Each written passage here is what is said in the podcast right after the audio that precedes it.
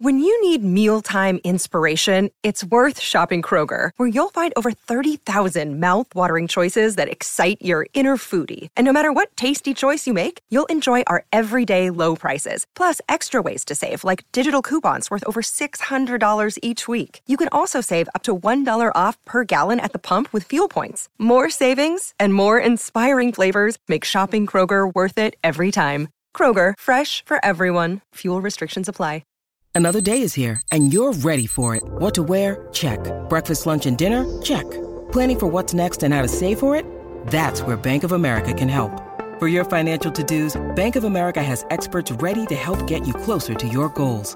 Get started at one of our local financial centers or 24-7 in our mobile banking app. Find a location near you at bankofamerica.com slash talk to us. What would you like the power to do? Mobile banking requires downloading the app and is only available for select devices. Message and data rates may apply. Bank of America and a member FDIC. Thank you for listening to the Black and Gold Hockey Podcast. Please support the show by subscribing to and leaving a five-star rating for the show on Apple Podcasts, iHeartRadio, Podbean, SoundCloud, Spotify, Stitcher, and any of your favorite podcast platforms. You can also support the show by going to our website, blackandgoldhockey.com, where there's always exciting articles by the BNG writing staff. While you're there, don't forget to click on the fanatics.com banner for a great sports fan shopping experience.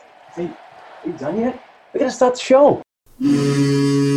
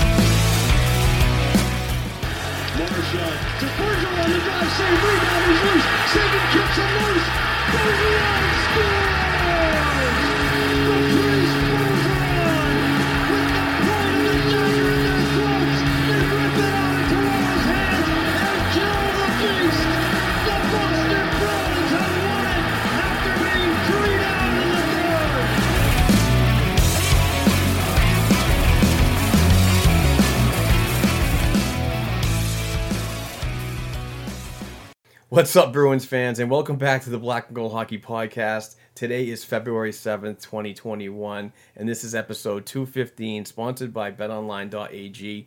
Go to betonline.ag and use code CLNS50. Uh, if you're a longtime listener or just checking us out for the first time, we truly appreciate the support.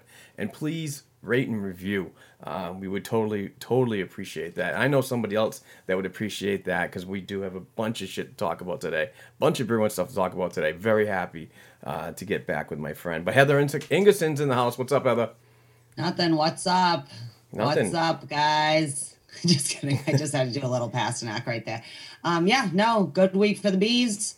Good week to hang out with friends. Um, sorry to disappoint everybody, but uh, no YouTube video this week. That's my fault. It's not Mark's fault. Don't think he's slacking. It's just why edit a video where you can only see one person. So if all of you wanted to see his sweet ass face, you can always follow him on his social medias and you can see him accordingly throughout the week. Uh, live streaming with the boys on Tuesday, whatever you will. But yeah, what's up, Mark? You gonna tell us a little, little about uh what's going on your week? What's going on? Good Yeah, week? yes, very good week. Um, busy week. Uh, work is just crazy. It's gonna get crazier because I'm taking um, President's Day week off to catch up on stuff on the Black and Gold Hockey podcast, uh, and you know, editing, getting new people involved, blah blah blah. It's a ton of crazy shit over here in the office. But um, this week at work is gonna be a little tough. I'm gonna get some overtime, which is sweet. But um, not only that, I'm gonna have the hockey to. Uh, to to enjoy in the downtime. We have a boatload of topics to go through. But before we do that, how are you doing?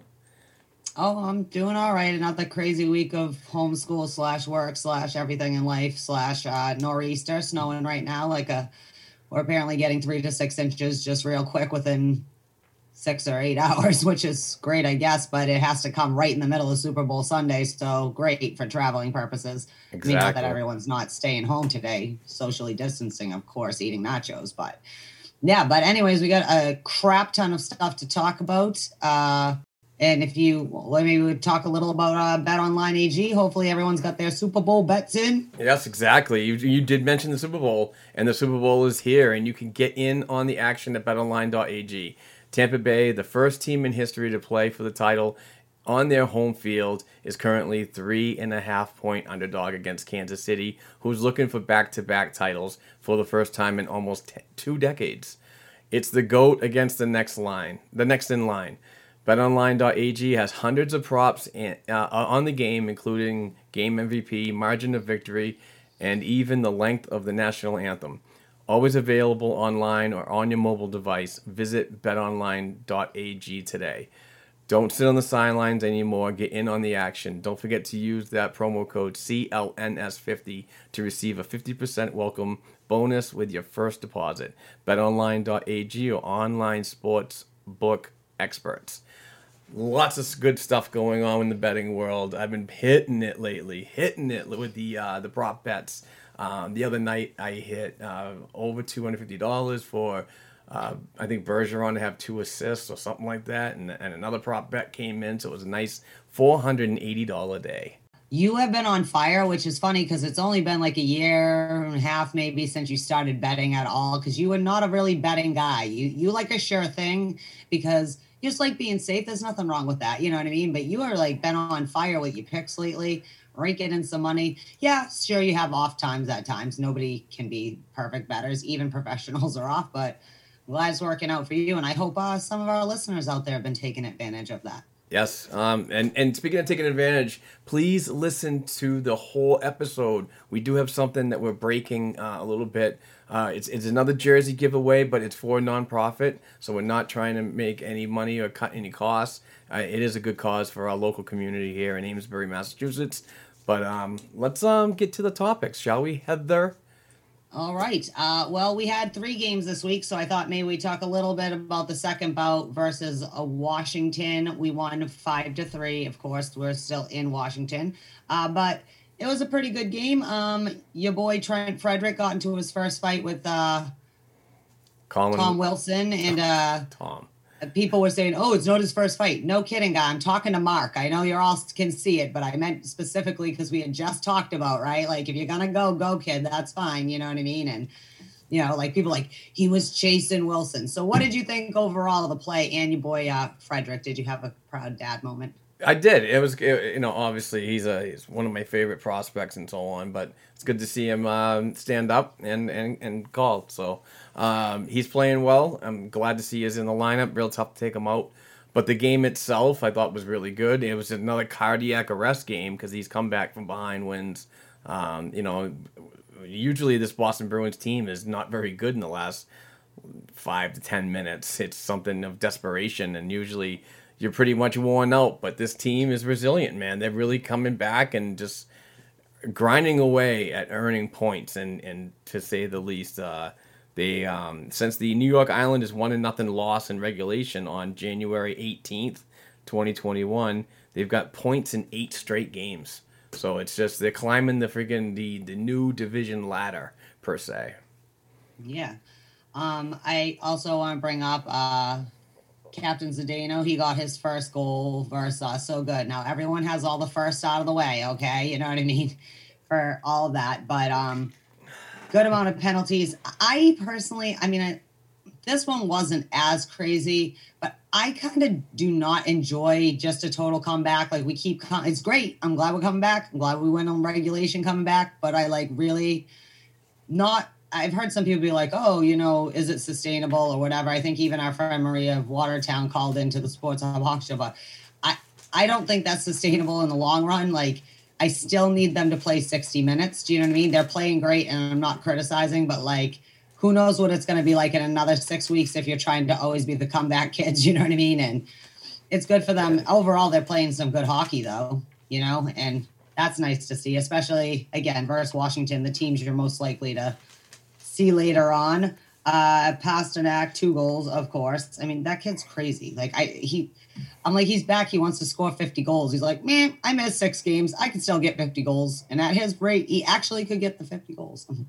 Yeah, he's been unbelievable lately. Just a, a, a pleasant surprise that I never saw coming. I thought he'd be uh, he need a little more time after a hip surgery, um, you know, procedure and so on. But um, wow, uh, just like a, a a cannon out of a gun, or whatever. Yeah. Um, so I actually meant to ask you about your boy Trent Frederic, right?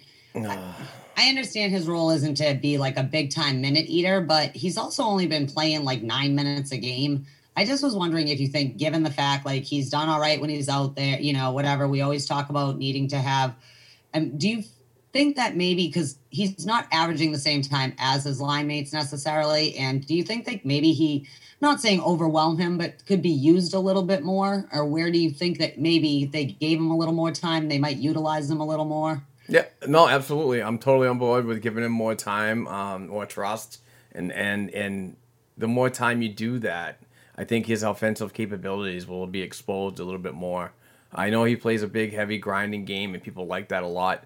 But there's a lot of uh, underlying, um, you know, attributes that he has that folks don't see on a regular. Um, if you don't have the NHL, I'm sorry, the AHL TV package um, to to watch games or anything like that or highlights. Uh, the, the guy's got an NHL release. I mean, he's got I mean, a really good wrist snapshot, but he can like load up a bomb too. But uh, I think that once he's in positions of um, uh, you know offensive success, I think you're going to see some really good things from Trent to really round out his game, uh, along with that grindy sandpaper style that he's uh, got on full display this year, in my opinion.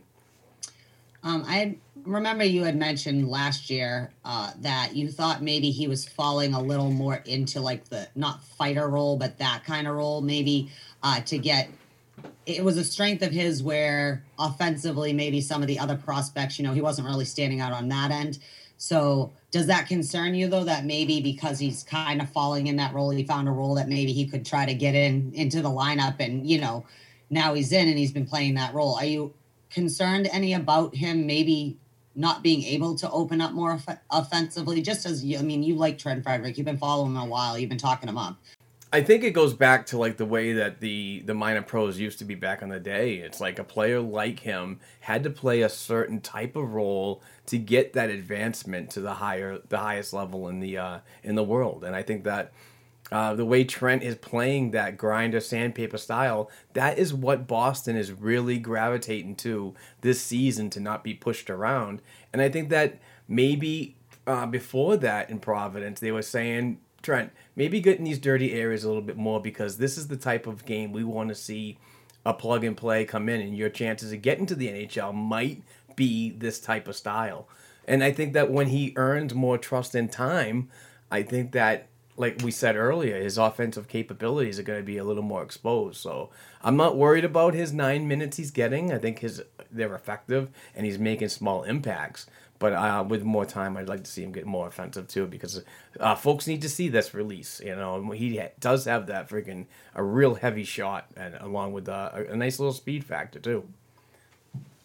All right, this is just a question I wanted to throw out to you because I've seen just so many people like the way they react. You know, whatever. New England fans are weird, uh, but I had a question of: Do you think it has to be either or?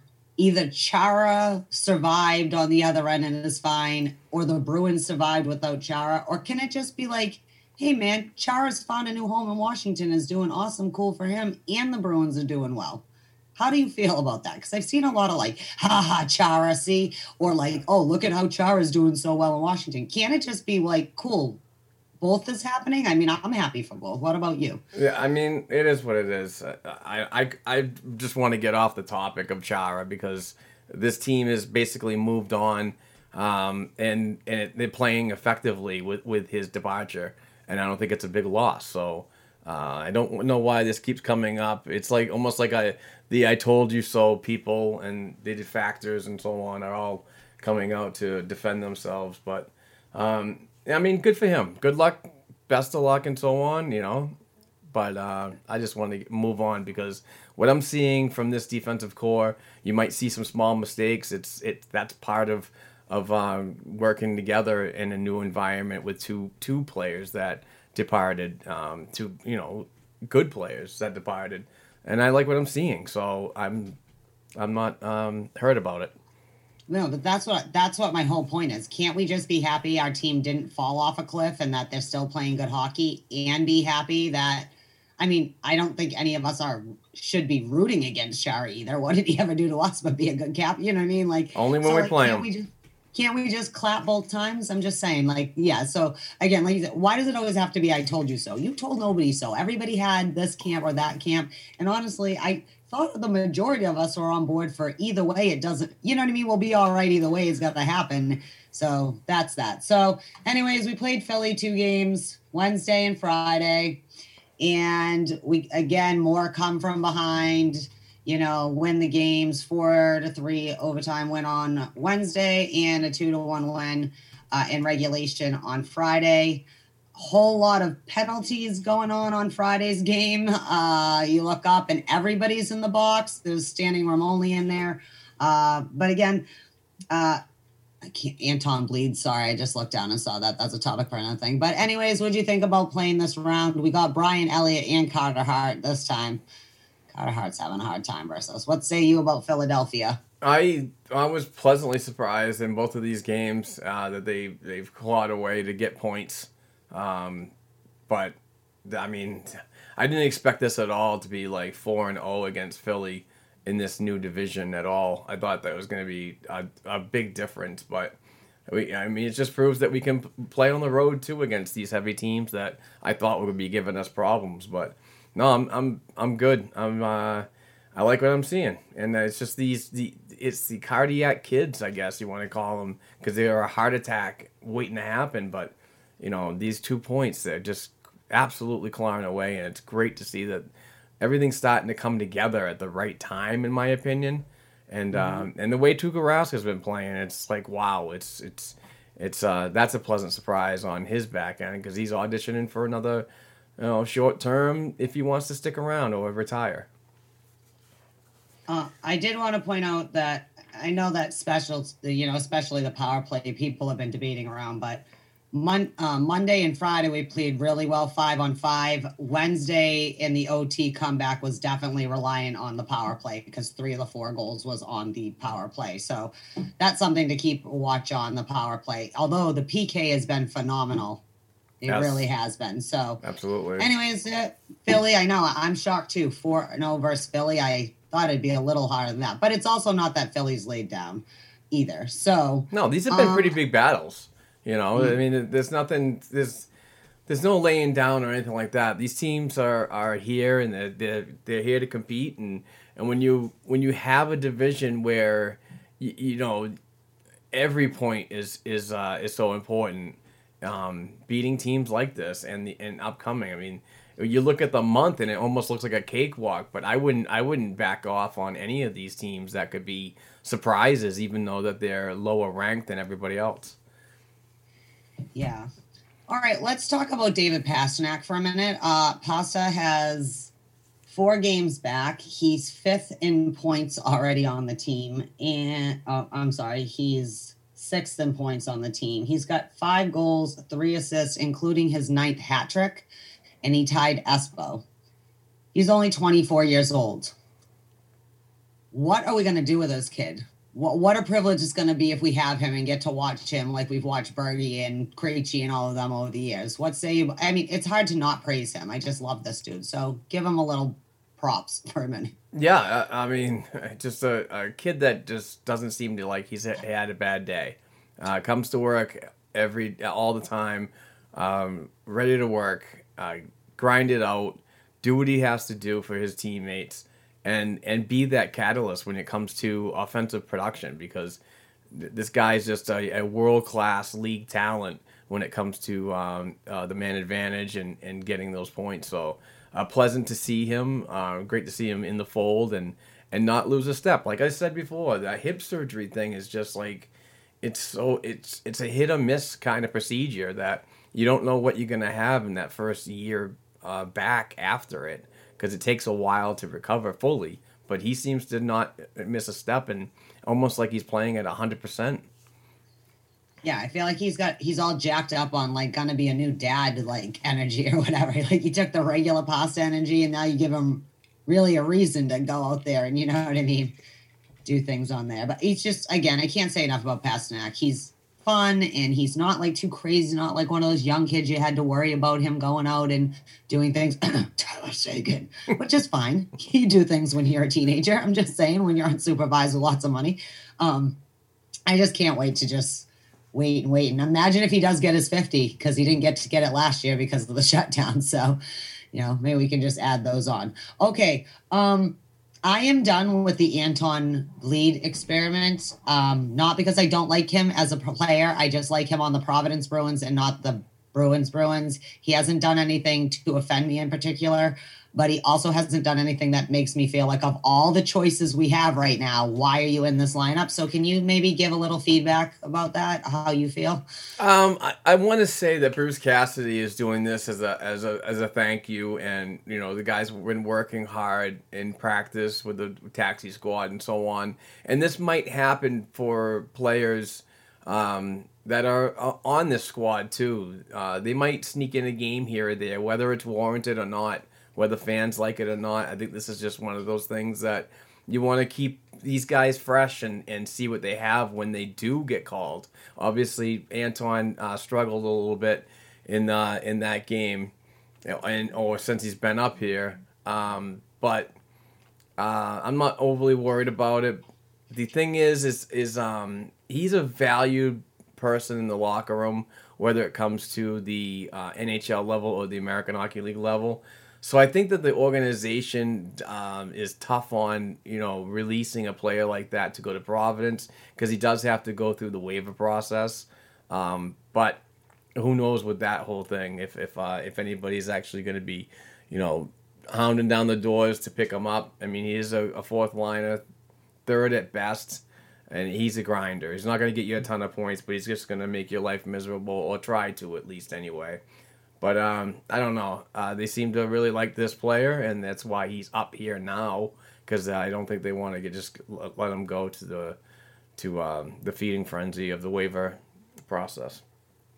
Yeah. Um, again, I, that's not because I don't think he's a perfectly fine player. He's actually one of those players, you know, um, we've mentioned before, you know, not everybody makes it to the NHL for a long time, but some people make a hell of an AHL career for themselves. You know what I mean? And play. And I respect what he does, but I just, there's so like if this is the season to try out all the young kids, you know what I mean? I understand there's been injuries and so you know that's just that. I will say one thing about Anton Blidh. He is a very he's such a good character in the in and out of that locker room, especially in Providence. I know last year he was going through some injuries and um, during the Christmas time, and and he was not told to or by contract uh, to do anything charitable in this situation, but the guy dressed up as Santa Claus and went around the rink um, around Christmas time last year, and and nobody knew who it was. Honestly, nobody knew it was him. So it, you know that was pretty freaking cool. That's just kind of a little character nugget that you get from watching these games and following the uh, the American Hockey League minor pro affiliate as close as I do. Well, that's really cool. I'm glad you shared that with us because that is a very selfless act and something good, nice to spread joy, especially but when again. It was cool because he was right next to the bench in the glass and he's waving at the players and they just didn't know who it was. that makes it even more fun, you know what I mean? Like just yeah, you know, and no one's like looking around. Who could this be? All right. Um. Well, this is just a quick mention. As of Friday's Philly game, Patrice Bergeron officially has 1,100 games played in the NHL. He's scored six goals and he has nine assists. He's got four power play goals and a shorty. He's already played at 205 minutes and he's taken 42 shots. As always, spending at least 20 minutes of ice or so a night. Just want to say, as always, if once a week you don't say how awesome Patrice Bergeron is, it might disappear sooner than we think. God, he's just a warrior, man. This guy is just ages like wine. It gets better every year, or or, or tends to. But um, man, I mean, I actually thought he'd take a step back with the C on his, uh, on, you know, because the guy's all pride. He really is, and and some things like that to players later on in their career can kind of hinder on you know where your thought process is going. But he's all freaking player. He's all Boston Bruins, and and and it's just so meaningful to have him aboard this team and and the continued growth and and even if he retires, I hope he's a, some part of the organization to give back to these younger players, even in a, a player development role. You know, on his way to being becoming a, uh, a general manager or no, the next team president. Move over, Cam. Here comes Bergenheimer. Um, speaking of just like war horses, I did want to mention it's not NHL, but it is a big NHL thing. How Patrick Marleau is now tied with Jaromir Jagr, 1,733 games played. That's crazy. It is Like, crazy. how do you even stand up that long? Right Yep. now, he's chasing Mark Messier. He might even pa- he has time to pass him. He's at seven fifty six. If Patrick Marleau can squeak out one more half a season, that kid could beat Gordie Howe. And that's just I just wanted to give props to him real quick, talking about Warriors on the ice and uh, big people for their teams. Okay, um, so we were supposed to play Buffalo uh, Saturday and tomorrow, but we can't because of COVID. Are you getting nervous about COVID? No, I'm not. This is the team uh, NHL protocols. So uh, somebody came up with a tested and tested positive, so they're doing the appropriate thing. These games are going to be postponed till the uh, latter parts of the season. Um, until there's an absolute breakout where multiple teams are now being reported. Like, you know, we have 31 teams.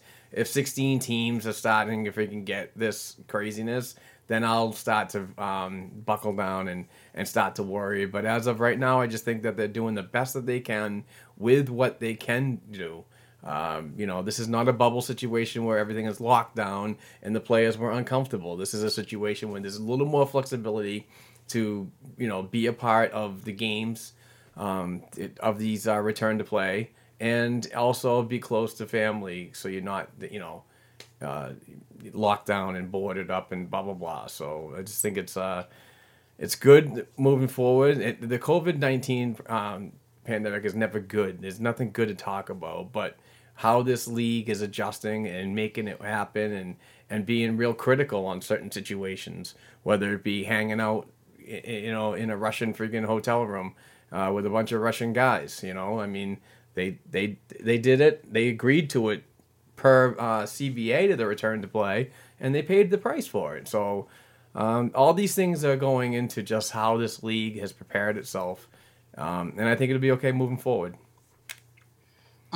What I'm more nervous about is not so much like physically players getting COVID. What I'm worried about is what this rescheduling's doing to the schedule and how condensed this schedule already is. And now they have to like look for a day where teams might have had the day off that they can reschedule whatever game and smush it here or move other games and adjust them. And it makes me nervous with the tight frame they put on their own selves to get the cup awarded by the first week of July, this and that. That's what makes me nervous. Is can the season get done like without like these guys really just falling apart physically from the you can't ask somebody to play four out of seven games, you know what I mean? Yeah. Like days of the week. That's just physically too rigorous. Buffalo will be rescheduled. I know they've been rescheduling it. We'll do that as we go. But we do have three games coming up this week. So our first opponent on Wednesday, the 10th, and Friday, the 12th, will be the New York Rangers at Madison Square Garden. Uh, they're currently uh, have 10 points. They're 4 4 and 2, and they're on a two game win streak. Obviously, things could change by the time we see them Wednesday. I don't know what their schedule is. Anyways, any thoughts on the New York Rangers, Mark, who are not off to the best of starts? These games are four, five, and six of the current road trip. So, I mean, you got to just claw away and get as many points as you can, as you've done in the previous eight games since playing the Islanders. And the and the Islanders are coming up on this Saturday too. So, um, another game that's going to be important um, when it comes to point getters. Uh, but these New York Rangers are a tough one uh, this season. I mean, even though that they are riding the bottom of this new division, they still can be one of those stinker teams that I I mentioned a little earlier about. Um, but we'll see what happens. Uh, I over, over, overall, I'm not impressed with that Shesterkin guy at all in his first full season as a as a um, as a starting goaltender. But um, remains to be seen. It'd be the first time we see these two teams play um, this season, so we'll gauge it from there because they're going to play another six times in the regular season. Yeah, this uh the bottom of this division, this division is actually pretty tight. I mean, the Bruins are kind of sitting the top, but we've all played different numbers of things. And, uh, but the Rangers, the Islanders, and Sabres are all uh, tied up within whatever. Uh, they all they have the same amount of points and have played each played 10 games. Sorry about the whatever. Uh, we also this week are playing the New York Islanders on Saturday, 7 p.m. Like I said, they're four, four, and two as well, and on a one game win streak. Islanders, another team does doesn't quite look like themselves, but again, this is a tough division. It's pretty deep, and no one's playing horrible hockey. You know, Sabres. I mean, they could all be in it. They all have things. So, uh, lots of weapons. Yeah, uh, Semyon Varlamov has been playing really well in goal for the uh, Islanders. I watched the game last night to kind of gauge on what I'm going to expect for this upcoming week. Um, but yeah, you got to get to these guys, get to the uh, get to the net, keep continuing to um, net front presence, shots on.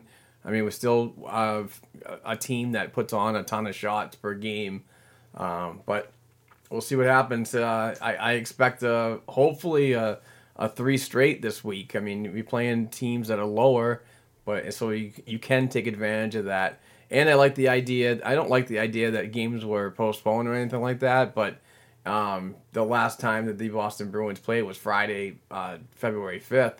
So that now gives one, two, three, four days of rest. So let's see how a rested team comes into Madison Square Garden and does play uh, one of these bottom teams.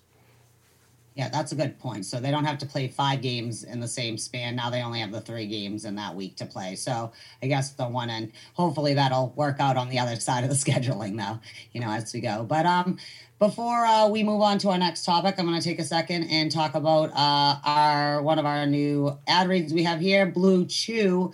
Uh, we hear every week we're talking about hockey, which we all love, but you know what else people love? Sex. They like great sex. It's true. We all deserve it, and we could all be honest and use more of it. But let's also be honest, men. Sometimes you're in bed and in your own mind, you're like McJesus on a breakaway for the game winner and your stick just doesn't shoot off the way you want it to, or maybe you got a little too much dangle and not enough top shelf. But that's okay. It's okay. Let me tell you about Blue Chew. Blue Chew is the first chewable with the same active ingredients as Viagra and Cialis. You can take them day or night, even on an empty stomach, so you'll be ready for whenever the game winner is necessary in bed. Whenever the opportunity arises, Blue Chew is made in the USA. It's prescribed online by licensed physicians, so you don't have to go to the doctor or wait in line. It's even cheaper than a pharmacy, and they ship it to you in discreet package. No awkwardness, and you don't even have to leave your house. Blue Chew is the fast and easy way to enhance your performance and build confidence where it counts. And B&G listeners, if you go to bluechew.com, that's blue like the color, and use promo code black and gold, all capitals, you can receive your order for free and you just only pay $5 for shipping and handling. Again, go to bluechew.com and use the promo code black and gold, all caps, to try Blue Chew today and enhance the confidence so the next time when you're trying to go five hole in the slot, everyone can have a good celly. Thank you, Blue Chew. Um, okay, so thank you, Blue Chew. We talked about this. So let's talk a little bit about this uh, team through the first 11 games, right? Uh, they're 8 1 and 2, got 18 points, which is good, 81, 82% point percentage. More goals for 34 than against. Uh, the power play is rolling about 33%, and the PK is rolling at 87%, so that's good. Uh, who do you think? I don't know if you have the number, so maybe this is on, but um, who do you think has the most points so far off the top of your head? This little play game. Um, Oh God. It's got to be Bergeron. Nope, close. Marchand, he's got 15. They both actually have 15 points, but they just have it broken up a little differently. Okay. Uh, and people say about plus minus, but let's be honest, their plus minus is true. It's true. I test confirms. Just kidding. Uh, yeah, but then Bergeron, they have 15 too. Um, who do you think's third? A guy that I'm very happy to see this happening. Um, Oh man, uh, it's a fun game. It's a fun game. Craig Smith. No, Charlie McAvoy has ten points Oh, through eleven games already. He's been playing right. unbelievable. Yeah, he's got one goal, nine assists. He's playing awesome. I mean, he's just you know he's doing his thing, which is great. He's averaging like twenty five minutes a night, so that's good. And uh, then you get Nick Ritchie with nine points, Krejci with nine points, Pastrnak with eight. Again, he just shows up and decides, you know, what's up, guys? I'm behind. Let me get twice as much. And then you got Craig Smith. But most people have some points. Uh, uh, the people who have been playing most of the games, you know what I mean, since the season started. So that's good to see. Everyone's letting off shots. Um, freaking Pasta's already let off 22 shots. He's just he's crazy. He's just out there. "Ah." What's he been in? But, Five um, games? Four games. Four games. Okay. Four games. Yeah, four games, eight points, five goals. He's on ice a lot. So um, I just didn't know if you had any thoughts. I mean, I like what I'm seeing. I would like us to be maybe a little more effective on the power play, and I never want five forwards on the power play ever. I don't know why. It's just a personal preference. If it works, it works. But if it doesn't, it doesn't. I know he doesn't do it a lot. Uh, but other than that, I mean, the team looks all right. Who knows if it can be for the whole long haul, but nobody knows because your team goes through a lot of ups and downs in a season. Everybody's does.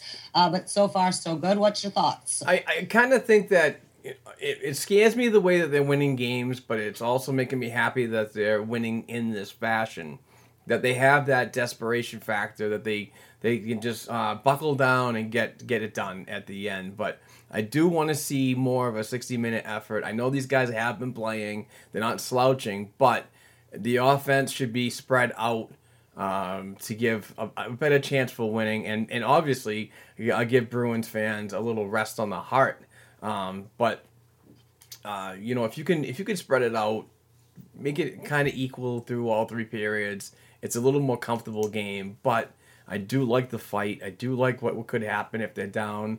Um, and in that comfort level, you know, I'm I'm like, you know, they're down three to nothing against the Capitals team, and all of a sudden they come back, and while uh, Bruins Nation's ready to jump out their own windows, I'm just like, well, uh, let's wait, let's see what happens, you know, and it, and it and it pays dividends to be relaxed on this team, I guess.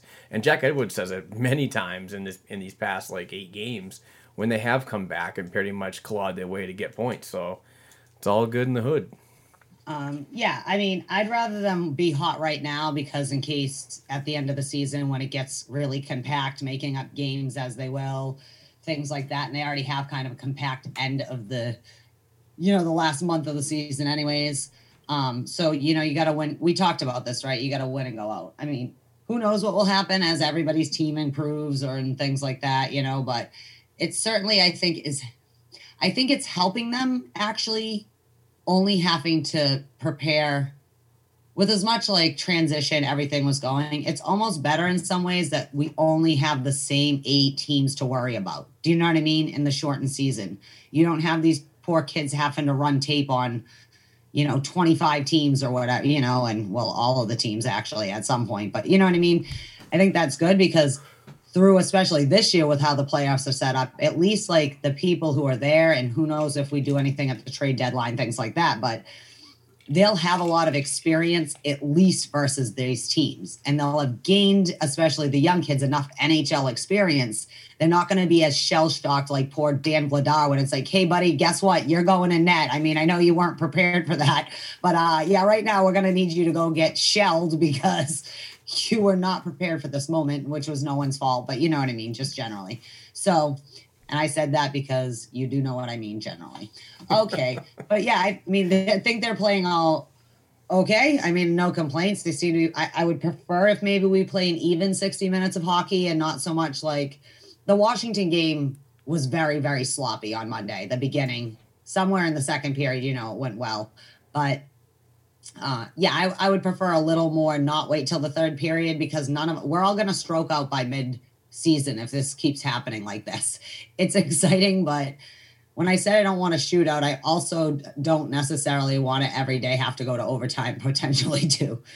Uh, that's that. Okay, let's see what's the next topic. Um, so the Providence Bruins started back up. I didn't really take a lot down on this because this is your bad boy. I know you did a live stream on Friday, right? Yes. So tell us about your opening day for the the Providence Bruins and their new home in Marlboro and what you liked, what you.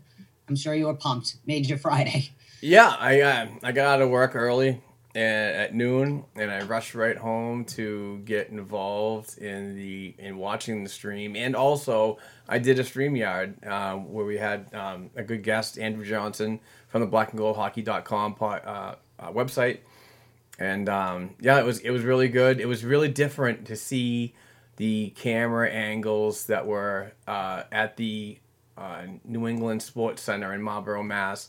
Uh, that's where the uh, Providence Bruins are going to be playing their their home games for this 26 game regular season. Um, but there were a, real, a lot of good things that happened in this game. Um, the it was like a feeling out uh, process between the uh, Providence Club and the Bridgeport Sound Tigers in game one, but um, the offense really picked up in the second period. Um, and that was uh, due to old friend Zach Senyshyn at the 8:28 mark. He scores his first from Jakub Lauko and Cooper Zech on the power play, and um, and in the third period, like the the second half of the game, it was all offense. And the first half, it was kind of lackluster, but they still had opportunities to make good plays and so on. But it, like I said, it was just feeling themselves out um, moving forward because these teams are, are going to see each other a, a lot. But uh, in the third period, newcomer Alex Olivier Voyer uh, got his first, and he was a just a, a buzzsaw out there on the ice. Uh, fourth line player with uh, offensive capabilities. Played for Sherbrooke Phoenix in the Quebec Major Junior Hockey League last year in his overage year, and had career totals of 44, 44, and 88 points. So something to look forward to as a fourth line grinder with with a with some a decent skill set. Uh, his um, his uh, goal was assisted by Steen and um, and Nick Wolff. Uh, big defenseman Nick Wolff gets his first of his uh, AHL career. Uh, moving on to the third period, Samuel Asselin scored his first goal from Jakub Lauko and uh, Jack Ahcan. Ahcan gets his first pro point, and uh, Robert Lantosi scores an empty net. And um, that was actually a power play empty net goal from Paul Carey and Hughes. And the, and the goal was a shorthanded goal, which was unbelievable. I mean, um, uh, Lauko comes down on the left side, and uh, Asselin was just all cocked and ready to fire a one timer, and and and and Lauko just sent some sauce over a defender and got it to uh, Asselin, who just rifled it top shelf, and that was the three to one score. So yeah, it, it was it was a good game. Uh, lots of good good things come out of this game. Hopefully, it moves forward. Uh, the defense was was uh, unbelievable with um, you know Urho Vaakanainen really had a good game, and I hope he continues to move forward in this progression of goodness because what I saw on Friday was really solid, and hopefully he can bring that the whole the whole um, the whole season. So and really audition for a spot next year on the uh, NHL uh, roster with uh, some avail some. Um, you know availabilities with some departures. Who knows what's going to happen with with uh, resigns of Miller and and and if Moore is uh, going to be a, um, a person that might depart by somehow trade or a buyout. I think that there could be an opportunity for him to uh, come up. Um, Curtis Hall uh, recently signed, uh, got injured, so he was seen uh, in street clothes later in the game, per Mark Divver. Um, but uh, the fourth line of Shan Voyer and Asselin were really good. The I, the defense was um, good with uh, Urho Vaakanainen and Cooper Zech, really mobile. Uh, Nick Wolff and um, uh, Joel Messner were really good as a structural defense and shutdown guys. And uh, Jack Ahcan and, and Brady Lyle were, were just uh, really, really good. And I thought I think that's going to be a really good pair that could possibly even see as high as second pairing uh, for the some of the season. But shout out to Jeremy Swayman, University of Maine goaltender and and Bruins prospect. Uh, recently signed a three-year entry-level deal uh, after his uh, after COVID canceled that season, so or last season. But he was just stellar, and he was looks so sharp, and he looks he looks good. So hopefully that continues too, because the goaltending depth uh, looks good, and the way that these um, these coaches, Bob Essensa and Mike Dunham, have been working with these guys goaltending is back in this organization, baby, and it and it needs to be noticed because there's an emphasis on on um, developing now. And I don't think that there was back in the day because the limited amount of times that a goaltending coach would actually go down and see some of these prospects. bringing on a, uh, a former NHL player like Mike Dunham gives him the opportunity to go worldwide and and see these guys uh, on hand and give them the tutelage that they need to develop properly and be ready as pros at a moment's notice. And I think that that's what they did with Jeremy Swayman. They really got to him with video and in the time he worked with Alfie Michaud, the goaltending coach up in the University of Maine, has been something of importance moving forward. So this is this is just awesome. So um, looking forward to the next game and, and and hopefully the next live stream. These games are going to be at one o'clock in the afternoon and can be seen on AHL TV. If you want to get AHL TV, you got to go to the AHL.com official website, click on AHL TV, sign up for a um, uh, an account, and I think it's only forty four dollars for home and away games, which is not bad at all if you want to see the stars of tomorrow today. Nice, thank you. And we're gonna make sure that we start.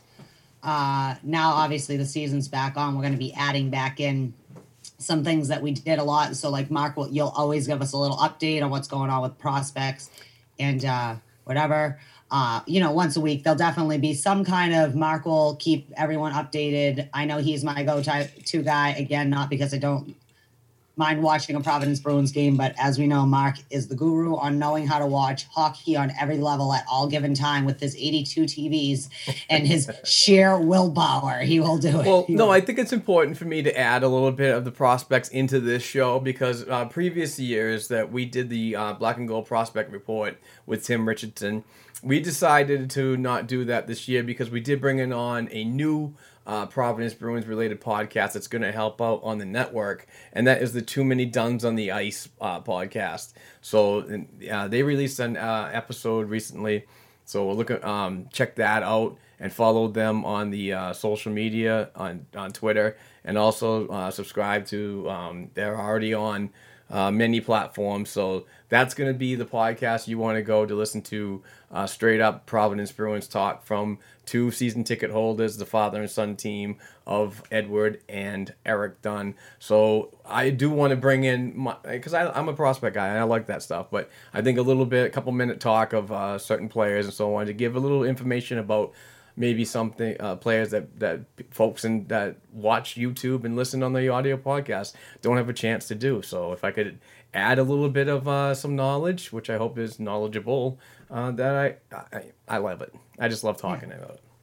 And you know, like we've talked about, maybe sometime, you know, who knows if Tim's available, he can hang out with us and you guys can have a prospect guys fun thing and I'll just sit back and let you guys go and I'll ask questions as we go about it. But um yeah, so glad to have all the bees back on the ice, I guess, wherever they landed, taxi squads down there, up there, E ECHL, wherever you are at. Shout out to all the br- people in the Bruins system. Uh, good job too with the coaches. Yes. too. I don't want to forget all those other people that allow them to go and do that as their athletes. Um, this is kind of exciting. Willie O'Ree was nominated for an NC NAACP Image Award um, for his autobiography. So he was nominated in the literature category. He's against uh, a few other nominees, but uh, for his game changing story of Willie, the game changing story of the NHL's first black player. It's gotten rave reviews. It's on my to do list. I haven't got to get to my reading list as much as I want to. I'm behind on that. Uh, but good for Willie O'Ree. Just now he's going to add one more thing into why Willie O'Ree is so fucking cool. He just is. Yeah. Now he's a but, and I, I I heard a lot of him on the press tour for his book going out. He was on like Soul on Ice and thing. You know, there was a lot of different podcasts he was on. Um, but he's just this guy's in his 80s. I- I sometimes see people who are in their 80s or whatever, and I think if I had that much faculty to write a book and do like a whole entire tour about my book while I'm still doing all the other things I'm doing, being an ambassador or something, God, like I just a better generation than mine is all I'm saying. They're true combat things. So, anyways, good luck, Willie. Uh, the awards are, I believe, March 27th. And uh, who knows, maybe uh, Willie O'Ree will be talking about that on the future, which is a big deal to be nominated, I know. Anyways, congratulations, Willie. And I guess uh, congratulations. I don't know how you felt about this. Uh, Don Sweeney was named the assistant general manager of Team Canada's Olympic team in 2022. You know, as long as we have Olympics, who knows? We might be playing the Summer Olympics then. Any thoughts on? Uh, do you think Don Sweeney of all the Canadians and all the world, do you think he's who you picked to be your assistant GM? Why not? I mean, he's a good Canadian boy from the Maritimes, and he and he does know what he's doing. So it's uh, I don't think it was a no brainer. It's one of four G, assistant GMs, uh, but you know his his uh, his opinion's going to be valued, and, and uh, congratulations to him. It's just a another accolade on the uh, on his career and his tenure as a Boston Bruins general manager. Yeah, that that to me just shows he's gotten a lot of attention as he's been the, especially the GM of the Bruins, and obviously the various roles leading up to becoming the GM. Um, I mean, what can you say? Don Sweeney was GM of the year a couple years ago. I mean, we as especially as Bruins fans have watched him, you know, it's been a kind of strange tenure for him because he's got kind of his own set of things going on, but he also inherited it from his previous bosses, the kind of contracts and things like that, trying to work it out. But um, I mean, what can you do? He's had a cup contender every year. He continued that on, you know what I mean? Tweaked a little bit. We've moved on thus far. We seem to continue on. Again, we don't know, you know, things might still change. There's always the trade deadlines and stuff like that. And next year, this team could look totally different once we get into the off season. But Speaking of to Don's. Oh, Speaking, ahead. speaking of trade deadline, you know we have fourteen point eight million dollars in trade deadline cap space. We're like swimming and we're swimming in cap space. now. Crazy. So if they wanted to add, they can. Well, if you think about it too, this summer, say we don't even do anything, right? And like like our cap's 14 with David Krejci and Rask, who we both agree if at reasonable, you know what I mean? Like not Yeah. and no one's getting seven mil again. Uh, but we're gonna have like half of our cap space available. That hasn't happened in forever and a day. I know. So that's good. But congratulations, Don Sweeney. And the, uh, just to wrap that up before we go to break, I just wanted to say I saw the funniest thing when someone said, "So Team Canada is going to have no more." Uh, like there's going to be no right wingers on Team Canada then if Don Sweeney's the assistant. Oh yeah. So The narratives were funny. yeah, so I thought the last topic before we go to break, it's a good one to wrap up on. I don't know if you got to listen, but I know this is in your feed, uh, and anybody, I mean, I guess if it's not your cup of tea, you don't listen to Spittin' Chiclets. But I would think that most of us that are listening to this podcast or recording this podcast right now like Spittin' Chiclets. And Charlie McAvoy was on this week. It was like a couple times on. It. It was funny. I, he's just such a personable kid. Like he's a good kid from a good family. You could tell. You love it, and Yeah. um, I just wanted to mention that. Yeah, he he was a fantastic interview on Spittin' Chiclets. Um, constantly talking about surfing in the uh, on the on the island down in Long Island and so on in New York. Um, but no, it was it was it was a great a great episode. Those guys are so funny, man. I enjoy them. I know that they don't get a lot of you know great feelings from most people, cancel culture and so on, but I enjoyed their podcast, and I'm uh, you know a thick-skinned person, so I don't get offended by everything. But it's just one of the it's the best hockey podcast in the world. You can't I cannot believe how successful that podcast has become, and and you know even though Biz has toned it down and become more professional. I mean, he's even dialed it in big time with the way he's been doing this. Uh, you know, we're humans. We're crea- crea- creatures of learning, and um, and he's just a he's just a natural at the whole business aspect.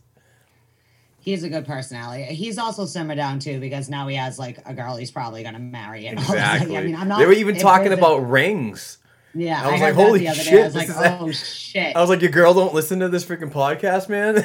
it's nothing I like giving thought it away. funny. Uh, Ryan Whitney's like, I don't know if I'm in the minority, man, but like, yeah, you gotta be like, what kind of ring would you like? You know, say it works out, you be my girlfriend longer, and that was funny.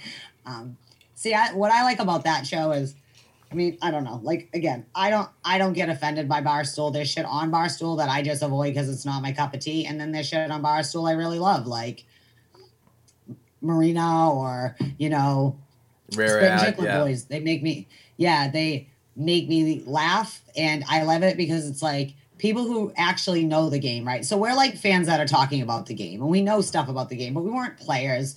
It's not stories. It's fun. It's just like buddies getting together, having a few drinks, and talking every week, and I love it. Also, Nate MacKinnon was on that episode too, and Well, can't that- go wrong with him either. That's the Another big young- thing about about a podcast like that is you're getting words of experience. Ryan Whitney played a long time in the National Hockey League with a, a suitcase uh, throughout the league, and and Bissonnette was was the was the big grinder that you know pretty much played an American Hockey League career and had a really decent you know uh, professional career at the NHL level. But it's all those experiences you, that they talk about that I find very interesting that you don't hear from a lot of programs these days. Because uh, players don't want to talk about a lot of the stuff that went on back in the day, but these guys do, and they make it fun. Yeah, I, I think too that it's definitely uh, a show that you have to be on uh, and be aware of. You know, like it's fun to like, you know, like Ronak learned. Sometimes you have to be aware you are actually on something that other people will hear too. You know what I mean? But Yeah. I do think it's a good platform. I mean, again, hockey players are a little uh, closed-lipped by nature, by force, or whatever it is. You know, just so I do like that. Especially you hear the young kids, you hear the young studs. Like you don't, you don't. People don't want to wait to hear from Nate MacKinnon when he's a 75 year old man talking about back in the day. Like the kids want to listen to. I'm not saying depending on your child's age, you should be letting them listen to Spittin' Chiclets. But if you want to listen to all the other parts and then you know certain thing, hear like these young kids' stories and their journeys because. Like you said, I mean, look at Charlie McAvoy. He was like, kind of like, oh, yeah, by the way, can you be on the national development team? You know, we think of it now, but this kid might win a Norris trophy soon. So Well- I, I don't know. I enjoy it. I enjoy a lot of different podcasts. You know, if I want to listen to serious stuff, you got the guys on TSN or whatever. And if you want just to like hanging out with your buddies, make you laugh for three hours, you got the Spit Yeah. Chiclets boys. But I do want to say something that spun off from the Spittin' Chiclets podcast, and a, he was a um, uh, an appearance or guest was um, Keith Yandle's brother, uh, Ross Yandle, and uh, and and his podcast with Mike Motto.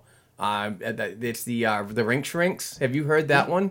Yep. Yeah, I mean, what a fantastic program for the the the the person that wants to learn. Like I played youth hockey and so on, but I didn't know all this development stuff and so on, and how you should do this and that, and how you should parent, you know, parent properly. But they bring up so many great points as into you know hockey parenting in the day and what the do's and don'ts. But uh, the emphasis on the development on that program is really good, and uh, highly recommend that program as well. Yeah, that uh, New England Hockey Journal, right? I believe. Yes, New it England is. Hockey Journal, Rink Shrink. I like that one for the same reason. Remember, I I like I love the hockey think tank for the same reason. You have people who are actually, you know, coaching or have experience in development or were players. I mean, there's a good variety. Same thing with the rink shrinks, and it is. It, it's interesting too, especially like as a hockey parent, because I'm one of those crazy hockey parents that doesn't think how many goals my kid scores and might travel, like say my six year old, is indicative of whether he's going to play through bantam, if he's going to quit, you know, score, you know, this. It's nothing wrong with having drive, but like some parents, we live in a very sports driven culture, and something happened in the last 20 years where parents went from like, you know, support your kid, and if your kid is phenomenal, you know what I mean, push them to like, everybody has to be in every clinic and play their sport year round kind of place. So it's nice to hear them like like I heard uh someone say once about like why are you running, you know, uh certain drills with your squirts. They're 9. They have no idea what system you're trying to teach because they're just still learning how to play hockey. Like, you know, it's one thing to teach to pass. Stop running systems. They don't even know what a system is yet. Why don't we relax on that and work on skating and puck handling? You know, so yeah, definitely give all those um thought what do we have are we almost at break time i'm sorry i lost track It is, yeah. We're, we're we're right about there, so we can start to usher in uh, Bruce Sullivan, and he is the owner and founder of Boston Sports and Music Memorabilia. Guys, this is where we get the Patreon financial supporter listener giveaways. If you are on Patreon um, and you donate a dollar to the program, you can get some of these great jerseys, hand signed and fully authenticated.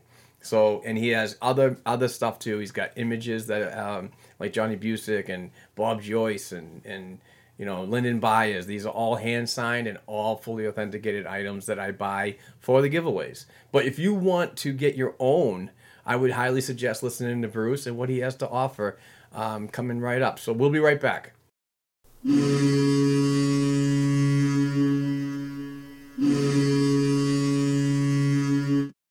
Hey Bruins fans, this is Bruce Sullivan from Boston Sports and Music Memorabilia with our Black and Gold Memorabilia Moment of the Week.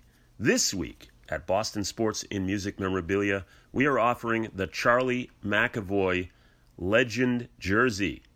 This is a beautiful home away split deluxe autographed jersey for just $299. Or choose from the dozens of photo displays from our exclusive Terry O'Reilly Legend collection, including your choice of 16 by 20 autographed special editions for just $99 a piece. For more information on our dozens of Bruins hand signed pieces and your chance to win free memorabilia each week, check us out at our Facebook page, Boston Sports and Music Memorabilia, or email us directly at bostonsportsandmusic at gmail.com. And be sure to tune in each week right here to the Black and Gold Hockey Podcast. Let's go!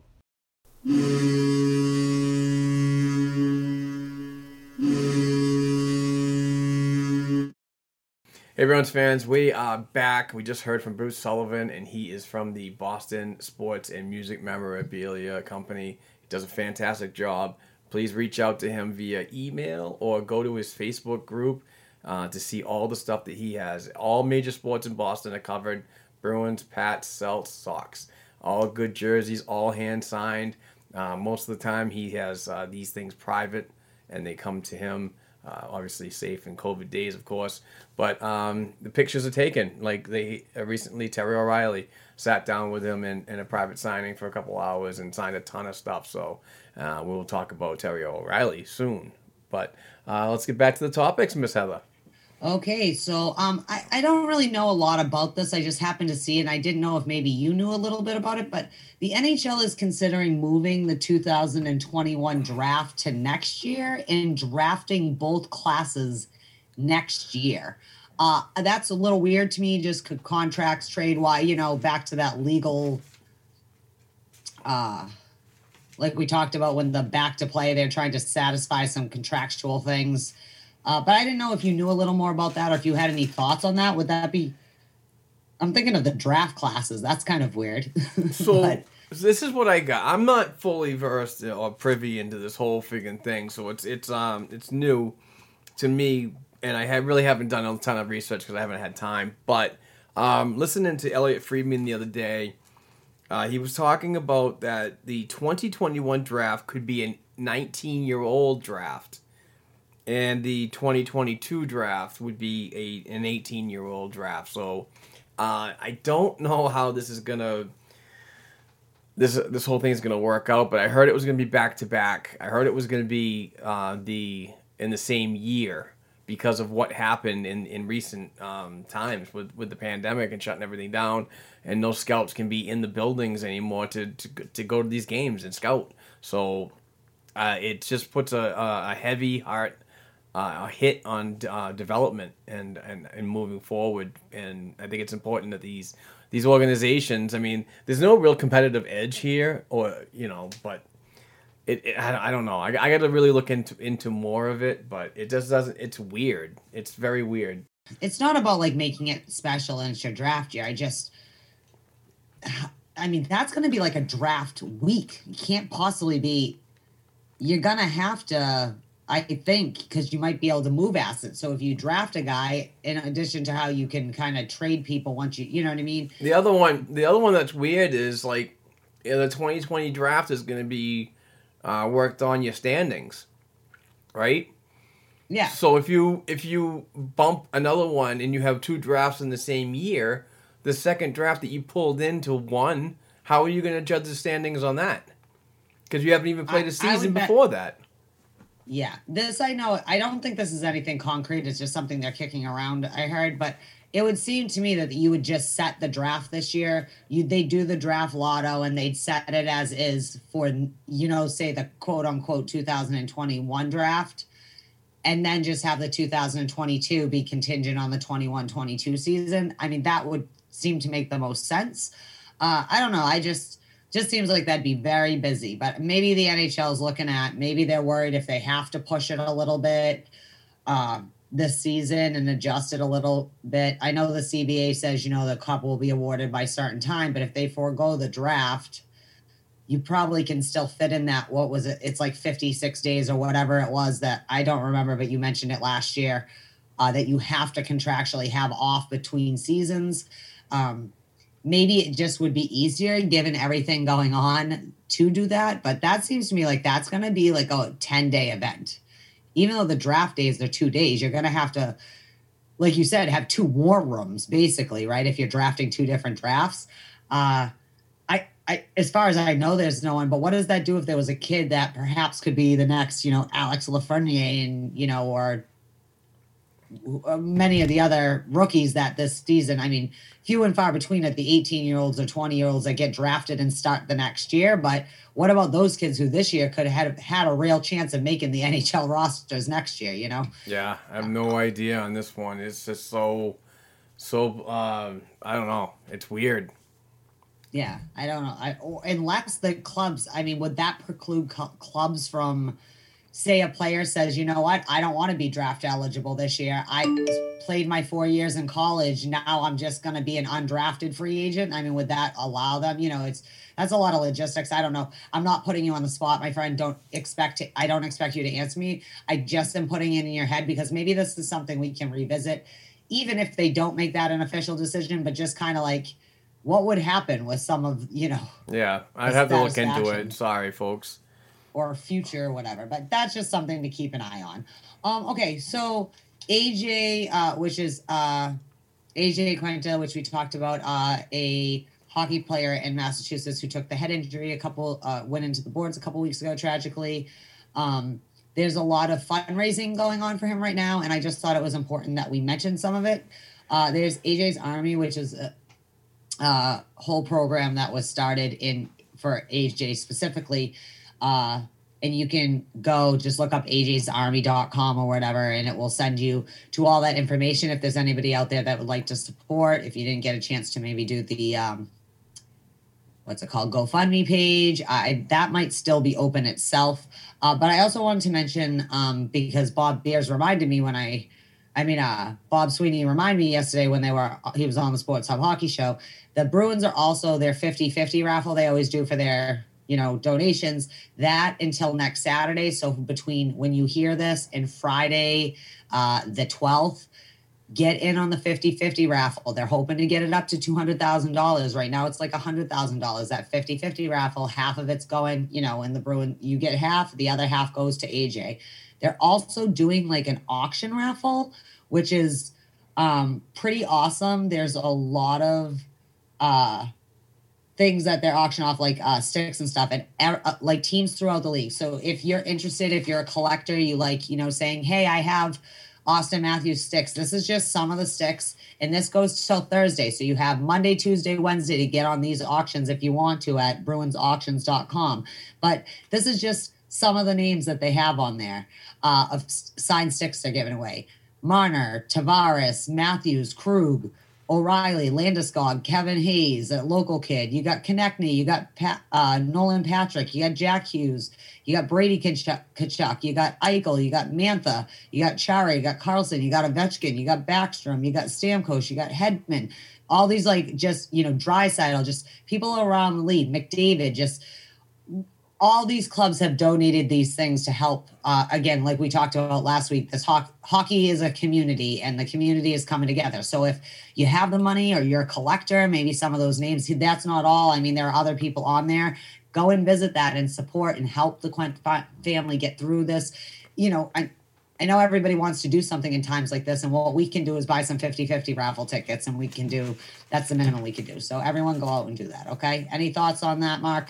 Yeah, uh, the more the merrier. And, I, and the last time I checked this morning, I believe that the GoFundMe page was close to seven hundred thousand dollars. So that's really cool for um, for everybody and organizations and to uh, to donate to uh, such a good cause and um, a tragic accident. You know, I mean, uh, it's hopefully he gets he gets better. It's just uh, that sucks when the this shit comes around. It's just I hate I hate on ice accidents with spinal cord injuries or potential. We haven't really gotten a diagnosis yet of uh, of what AJ's um, you know life is going to look like in the future. So, uh, but continue to have positive thoughts for him and his family, and just a, a, class act from everybody out there that's reached out and done that, uh, donated so far. Yeah, it's really, really great. So let's keep it going because either way, no matter what, obviously we're hoping for the better end of things Uh, but it's going to be a long road for him, you know. And uh, but as we've seen in other warriors like the Travis Roys of the world, uh, you know, Denna Laing. there can be life after things like this, and you know, we just want him to be healthy and be able to be back with his family to the best of his ability. Okay, so going from that, um, this seems irrelevant now compared to something as grave as that. But I had put out a random Twitter poll. I think we're all over the perfection line. I think the Boston fans the most hate it. Uh, but the production line won with 46%. The other options were the consistency line, which got 17%. You're jealous of our line, 21%. And the Terminator line got 16%. But I also, Mark, got some really interesting suggestions that could have been on the list, like the comeback kings. I didn't write down who sent these, so I'm sorry. Thank you to everyone who replied to me on Twitter. Um, stop you, stop us if you can line. That line that will beat you eventually. Your fucked now line, which is a good one for them. Um, no wonder the power play is so good line. It's a beautiful line. Uh, what the fuck just happened line. and this was, I think, though, took the creme de la creme. We get shut down in the playoffs line. so, uh, true. Uh, true, funny, but Yeah, true. I'm sure they exactly. were razzing. But um, hashtag hockey ho- hockey humor. Yeah, um, I thought about sending out that poll because someone had sent out on Twitter the other day during the game, like, stop calling it the perfection Yeah, line. it's just that, that's over. done. It's been used. It's been over. But, anyways, thank you to the hundred people that voted in my random Inga poll. Um, I sometimes just like to do random polls because, again, crazy shit goes on in my mind, and I like to just see if anybody else wants to go on for the ride with me on that. Um, okay, so Mark has some prospect moments, shout outs. I know you already talked about uh, the Providence Bruins, but I know you had a few others on the list. So I'm going to give you another couple minutes to do your prospect thing or however long you want. It is your show. Yeah, I just wanted to give a couple shout outs, and I think I might do this uh, uh, just so, like a prospect moment. But um, Kyle Keyser, he's been down in the East Coast Hockey League, and he's with the Jacksonville Icemen, who is technically um, they haven't made it official that this is an affiliation, a double A minor pro affiliation with the Boston Bruins and the Jacksonville Icemen. So, but it's kind of weird because when players go there, it's called reassigned. And that's how it used to say when the Atlanta Gladiators, that were previously the Boston Bruins double A minor pro affiliate, would say when players went there. Um, I would think that if you were loaned, it would say that too. And I've, I've been around minor pro hockey to know a loan and a reassignment. So why not just come out and say it's official that this is your minor pro affiliate? But anyway, Kyle Keyser has been down in Jacksonville playing for the Icemen for the season. Um, rough start. I mean, let's let's just go back to when he was in the OHL playing with the Oshawa Generals. Had a great year, 32 8 and 3 good numbers 275 goals against uh, 91 save percentage. Um, really good things coming out of him before signing pro. But in that year he had two concussions. So his first year of pro was, was supposed to be a really good one either in the east coast hockey league or some at some points in the american hockey league with providence. Things just got came back. He got another concussion and got injured and his year was pretty much just um, over. He did get in a couple games down in uh, atlanta last year. Um, but um, this year with the um, the Jacksonville Icemen, uh, he appeared in six games. His first six games, just to give you a, a microscope, his um his goals against was approaching four, and his save percentage was uh, way under nine hundred. It was at at, at eight ninety two. But recently, he's getting more trust. I think uh, the way he's been playing, his work ethics, uh, training, blah blah blah, whatever you want to call it, has been so much better. Um, but in the last four games, he's given uh, he's got a goals against average of 1.25 and a 951 save percentage. I'm sorry, 957 save percentage in his last four games. Um, he's got a he's getting uh, nine appearances in the coast. Well, he's got a two six and zero record, and uh, two fifty eight goals against average and a nine eighteen save percentage. So th- those four games, he's really flipped the compass around to uh, to play better and be more of a workhorse on the back end to give the the uh, uh, the Jacksonville Icemen team that is not very good. They're sixth in the uh, in their conference So uh, I'm not sure what's going to happen with that, but it's good to see that he's getting more confident in net and uh, not giving up four or five a game on a regular basis. The second player I do want to mention is Mason Lohrei, which is the 2020 uh, first round, I'm sorry, second round pick of the Boston Bruins. Big defenseman, uh, 6'4, 205 pound uh, monster, but he's just a point producing madman. And uh, he snapped a four game point streak with a uh, loss to the Chicago Steel by the score of uh, 93 last night. Uh, but the big 6'4 defenseman has 10 goals, 20 assists, 30 points in 22 games played. And he's, he's offering up a 1.36 uh, point per game percentage, which is it, it's really good to see in his development. And I really can't wait to see what, what that style of game in the USHL right now with the Green Bay Gamblers is going to translate to when he goes to the NCAA and, and plays for Ohio State, which he's committed to. Um, but we're definitely seeing really good things of why the Boston Bruins went outside and reached as they as they're known to do on several drafts in um, Don Sweeney's tenure. So lots of good things. I mean, I, I'm crazy to say it. I understand it because nobody's like him and nobody will ever be like him. But some like comparisons when you watch video, his moves and his for a bigger a defenseman, a bigger blue liner his shoulder movements and so on really fake out a lot of players like the days that Bobby Orr used to do it back in the day. I know it's probably a tough comparison for people to understand. I get it. Just get over it for just this one second. But just the way he moves and uh, creates space, always head up, looking at the lane, seeing for stretch passes, but also gets involved offensively with a big cannon shot and uh, gets down low, uh, regardless if it's a power play or not. Um, he's got confidence. He's got swagger. So uh, he's probably going to be a next big defenseman. Just hopefully, um, you know, it comes sooner or later. But I expect him to be a full four at Ohio State, and uh, we'll see what happens with that. I mean, kids not these days are getting out earlier and earlier. So.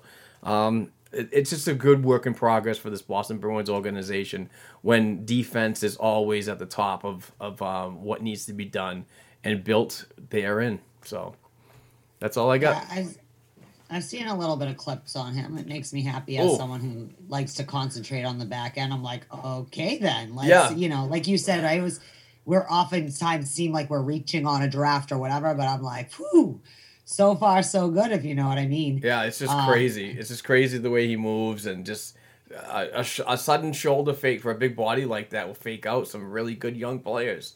It's uh, it's good to see as you move forward, but every level that he's going to progress, you know, uh, these players are going to be, you know, they're going to know about these shoulder fakes and what he does because the books on a lot of these players these days with the internet is just absolutely crazy. Yeah, and I do believe too that uh, remember we talked to Steve from the draft analyst before that, uh, and he was someone that said keep an eye on. it. He was one of the few people that he said you know feasibly with where we had our picks that might be a good pick for us, and future's looking bright on that kid. And um, shout out to uh, everyone you know that Mark mentioned. He again keeps us in the loop on what he sees the uh, prospects, young kids slash whatever in the system, and uh, something to keep on and again, just to reiterate for those of you who also really enjoy the prospect stuff, we're going to make sure that Mark gets at least a chunk of time a week to kind of give a little update of what's going on that he thinks is important for us to all be in the know. Um, okay. Did you want to talk a little bit about uh, Caden's Crusaders? Yes, I we are going to be doing a thing, a nonprofit. We're going to help out a, a good cause in the in the area of Massachusetts that we uh, live in, and we're recording in today. So Heather and I grew up in this town, and we have a, a real good appreciation of of what's being good done in this town. And this is, I think, this is a, a really good organization, and, and it's for. Um, uh, I don't have it up right now because I, I'm terrible at this. Um, it is uh, pediatric cancer and awareness, and it's a nonprofit. So what we're going to be doing is I worked with Bruce Sullivan, who we just heard not too long ago at the um, the Boston Sports and Music Memorabilia Company, and uh, I bought a, a hand signed Terry O'Reilly jersey, uh, which was a little. It was it wasn't overly expensive, but it was enough. But I thought it was a good idea to, that we if we bought this jersey and um, and we and we raffled it off with 100% of the pro- uh, profits going to this organization uh, and to spread awareness and so on. But well, we're going to be starting up a GoFundMe and we're going to set a goal. I'm not sure what goal that'll be, but regardless of if it's met or not, um, 100% of the profits will go to Caden's Crusaders and uh, and leaders, especially my friend uh, Joe Hamill. Um, I love Joe; she's awesome. I call her Mama Joe for a reason, and uh, I want to help her out and so on because she's done such a great things uh, for this, and and obviously uh, been a part of um, the grieving process of losing a young one to uh, just a terrible disease. So. Um, yeah, so we're gonna raffle off. Uh, I think we we haven't started set a, a, a dollar value yet, but I want something that's gonna be feasible to everybody. That um, even if you don't make a ton of money, you can still be involved. Probably like a five or ten dollar, whatever. We're just to try to maximize our fundage to give to this awesome organization. But if the goal is met or not, regardless, we're going to set a timeline. If and once that happens, if we're going to raffle it off. So like I said, all 100% proceeds going to go to this uh, to these these great people to keep the uh, the word out worldwide about um, you know young people suffering the an awful disease. I'm, I can't even talk about it. So uh, just glad to help out, and I thought it would be kind of a good thing for us to get involved in something like this because it's our community, Heather. So thoughts on that? Yeah, big thing in our community. Um, Caden lived a very short life, unfortunately, but um, touched many people you know, lie alive. And uh, I think it, this is directly impacts, uh, you know, how you can take tragedy and turn it into something that can maybe help other people and uh, help maybe in the future. And, you know, cancer sucks anyways, but childhood cancer is the worst. And, you know, I, I unfortunately, I think we've all been maybe touched with a young one that had to go through it and they they handle it like champs. You know what I mean? They know yeah. no other way. Uh, so yes, please get involved, Mark. We'll get we'll get more details out as that develops. I am going to write an article about it, and I'm going to have the GoFundMe involved with, uh, and I'm going to do a video about uh, our mission to help out this uh, this great organization. So keep an eye out for that. But we'll also be mentioning it uh, every so often on here to go to this certain GoFundMe, and I will link that in the show notes on on every uh, episode moving forward. Uh, I'm not sure how long it's going to last, whether it be a month or two months, whatever. But um, we just want to get as much money to these great folks as possible to spread the uh, to spread awareness. Yep. All right, and I'm sure the BNG listeners will uh, help us achieve that goal. So here we go. Uh, yeah, details going. Let's go. You know, it takes you know, it's funny people say it's like, no, but maybe one person can't do it alone. But if, you know, a thousand of us try and do it, then maybe we can get it done, you know? So, um, okay. So, uh, just a quick thing. Um, we were totally hoping that the Boston Pride would win the Isobel Cup this weekend on national TV, but unfortunately, the NWHL had to cancel their season. Uh, the Riveters had left, the Whale had to withdraw because of the COVID concerns, and they called it a season.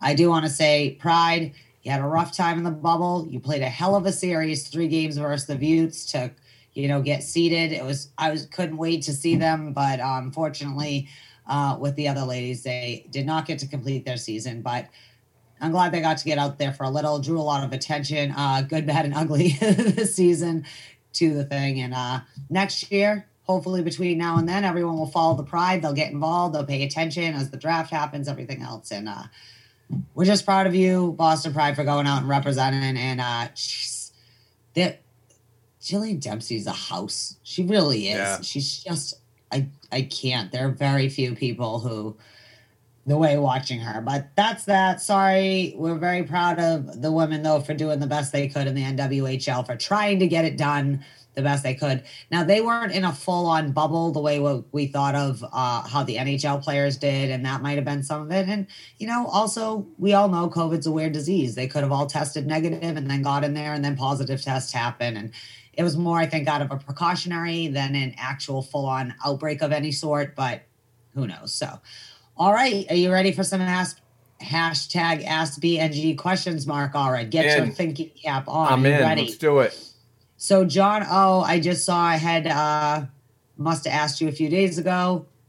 Uh watching the games this season, my questions question is that after Kase and DeBrusk are healthy, do they have a spot in the lineup? Bjork and Frederic have shown more promise for the future on the third and fourth lines. So I say package those. Uh, I do want to say Grzelcyk and DeBrusk are expected probably to play when we play Wednesday Yeah. and be back in the actual lineup. Um, that's what I heard, but I don't know that to be true. So, Mark, any thoughts on that? Is that Uh, feasible? I, I don't know. I mean, we're gonna get these players back. How are they gonna fit in the lineup when the team is actually doing really well without them? Um, I, I it's a tough one. I'm not good with the whole roster management ideas or opinions. Um, but I'm all for whatever works. I'm all for whatever uh, Bruce Cassidy and staff put on the ice. Um, I shake. I have a couple shake my head moments, like with the the, the Anton Blidh. That's a big, you know, head shaker. Uh, and Par Lindholm, that's a head shaker. But it's like I said earlier. I think that it's that's Bruce Cassidy just saying we see that you're working hard and you want to crack the lineup. This might be one of those thank you. Keep everybody fresh and get ready for what's to become when you are needed at a moment's notice. And if it, if you did have a bad game like Power Home did that game, or or Anton Blidh, that you have time to recover and, and figure it out and don't do those mistakes ever again. Both Kase and DeBrusk are expected to be in the starting lineup. They get paid to be in the starting lineup, regardless of pay. Now, people get benched, but let's be realistic. There are the people who are the people on the roster, and then a lot of these, some of these young kids would have got their chance this year, but some of these guys are only here because Kase and DeBrusk are out. I can see Kase. Now, we haven't even heard about Kase. He might never play. I don't know. I have no idea. We haven't really got any updates on him. Uh, so I don't think that's so much of a worry. Uh, but DeBrusk is going to be in this lineup.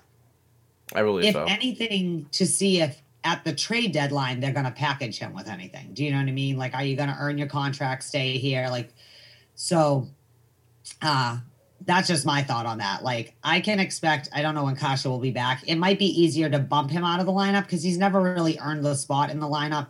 And by that, I mean he just hasn't played the time. He obviously was expected to play there. But that's just me. Like, you're going to see DeBrusk. It's nothing against Frederic or Bjork. You know, I love Bjork. You love Frederic. We like them both there, but we also have to be realistic. Like, Jake DeBrusk is going to end up back wherever he ends up playing since he's been bouncing around lines because of the injury. Uh, but that's just my thoughts on that. Thank you, John Oh, Uh, let's see what else we have here. We have lots of them. Okay, so Northern Light Sports, uh, they have a lovely uh, Super Bowl 55 logo going on right now. Said, what moves do you think the Bruins team needs to make to win the Stanley Cup this year?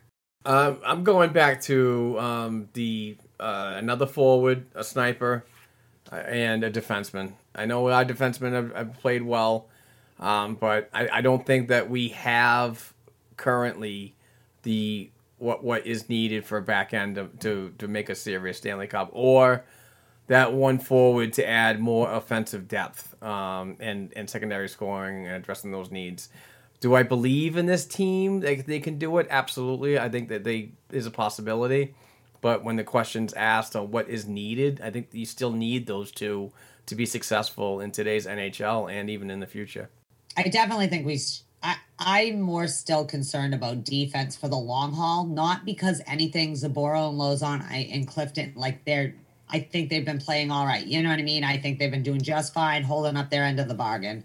Uh, for me, I think that we still probably at the trade deadline to make a deep, you know, really win the cup. I think we can win the division as is, but I don't think we can win the conference, quote unquote, or the cup in with the current. We're gonna need that last push of a little more experience, a little more toughness. And again, that is not a slight on the young kids on the back end. They Right. are holding their own and they're trying, but like I said, come game 80, it's going to be a different ball game, especially when once we're out of our division, say we get to those other two rounds, you're going to see teams you haven't seen before. You know, more um, familiarity maybe with the opposition, things like that. It is going to come into play. So again, I still go back to I'd like a nice 26, 27 year old defenseman we can have around for a couple years if we're going to have to drop asset or money or whatever to get it.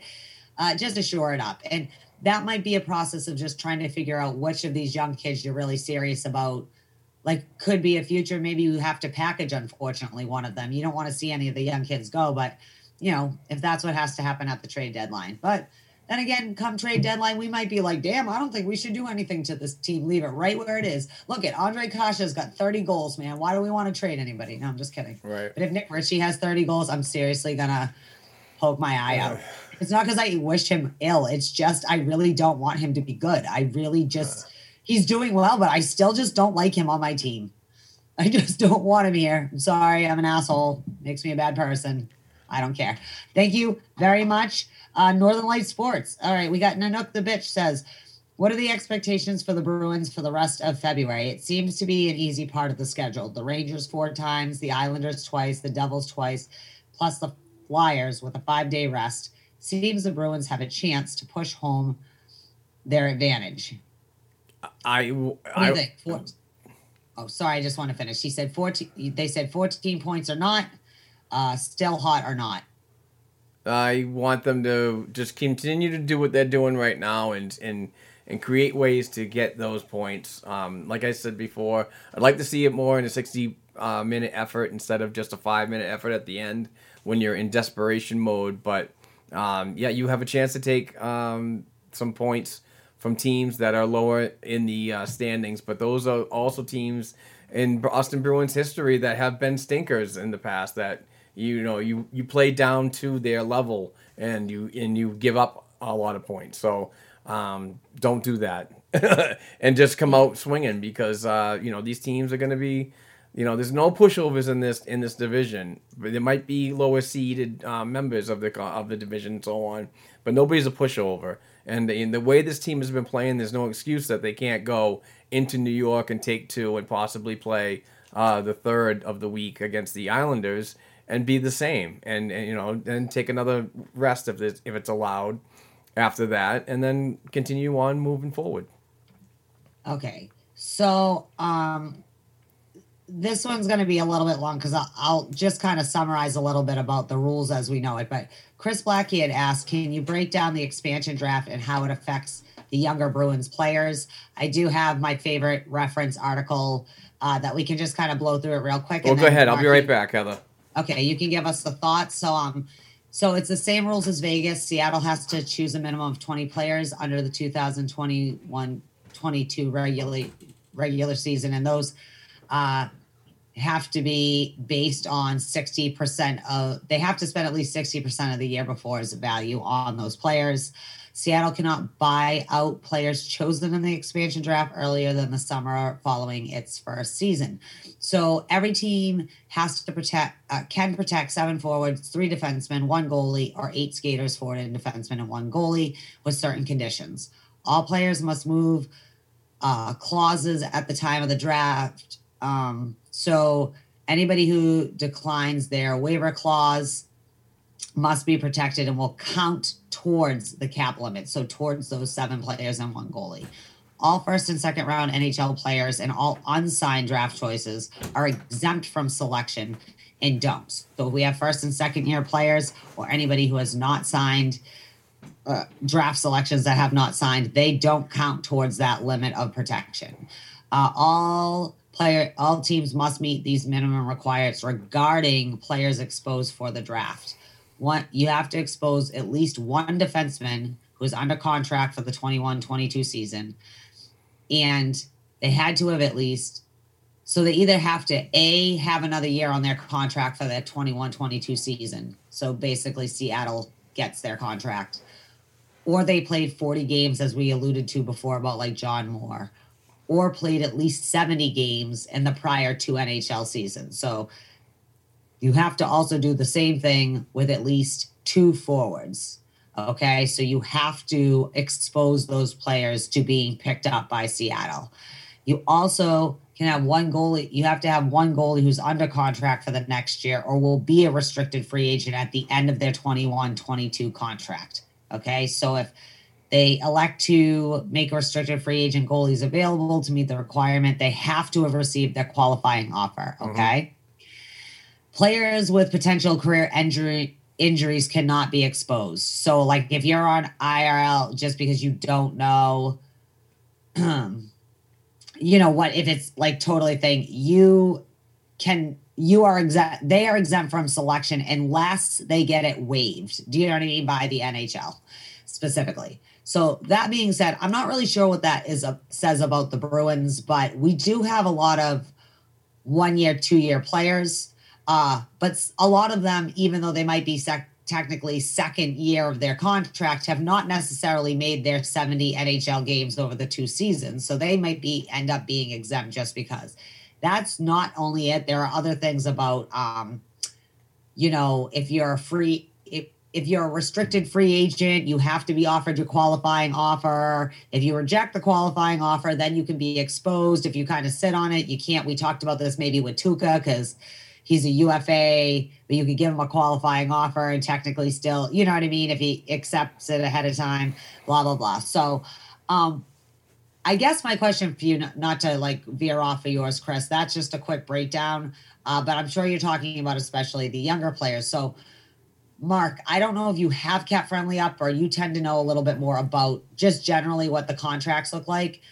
I don't, I don't know, and maybe Chris next week we can do another little like extension on this so we can do a little more research on it. But our, I guess my question to you, Mark, off of this is: are, Is there anyone you're afraid of exposing? Like as much as we're trying to get John Moore to his 40 or 70 games so we can try to expose him, are there any of the younger kids you're worried might not be able to be exempt because they're in weird places in their contract years and stuff? Yeah, I'm not. I'm not totally privy on this on all of this stuff. So um, this is stuff that doesn't happen on on a regular year to year season.